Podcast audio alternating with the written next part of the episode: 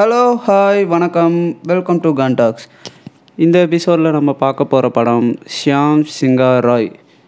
Okay இந்த படத்தில் Nani Krithi Shetty and Sai பல்லவியெல்லாம் சேர்ந்து நடிச்சிருக்காங்க.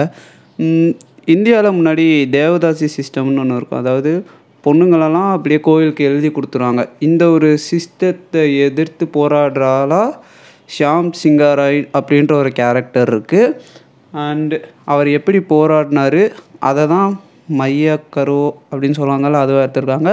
அண்ட் இதில் ரீஇன்கார்னேஷன் அதாவது மறுஜென்மம் பிறக்கிறது அந்த ஒரு எலமெண்ட்டையும் சேர்த்து வச்சுருக்குறாங்க.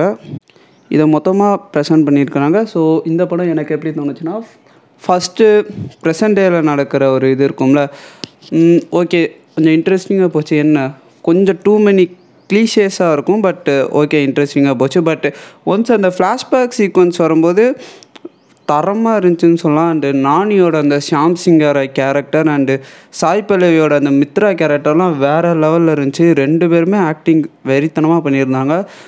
அண்ட் அந்த டெக்னிக்கல் குவாலிட்டின்னு இருக்குல்ல இந்த படத்தில் அவுட்ஸ்டாண்டிங்காக இருக்குதுன்னு சொல்லலாம் அந்த டெக்னிக்கல் குவாலிட்டி நீங்கள் இந்த படம் பார்க்கணுன்னா நீங்கள் இந்த கண்டிப்பாக ஃப்ளாஷ்பேக் சீக்வன்ஸுக்காண்டி நீங்கள் இந்த படத்தை பார்க்கலாம். அண்டு அந்த ஃப்ளாஷ்பேக் சீக்வன்ஸ் சூப்பராக எக்ஸிக்யூட் எக்ஸிக்யூட் பண்ணிட்டாங்க. அண்டு என்ன சொல்கிறது அந்த ஒரு மையக்கரு நான் சொன்னேன்ல தேவதாசி சிஸ்டம்.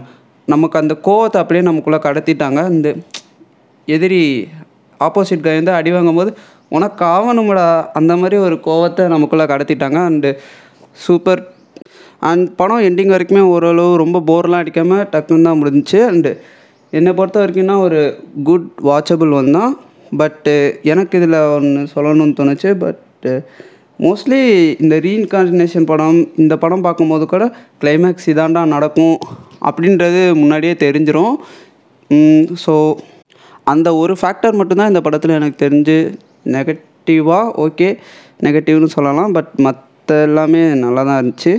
அண்ட் நோ அதை நெகட்டிவ்னு கூட சொல்ல முடியாது. ஓகே இதான் பெர்ஃபெக்ட் எண்டிங்காகவும் தெரிஞ்சிச்சு எனக்கும்.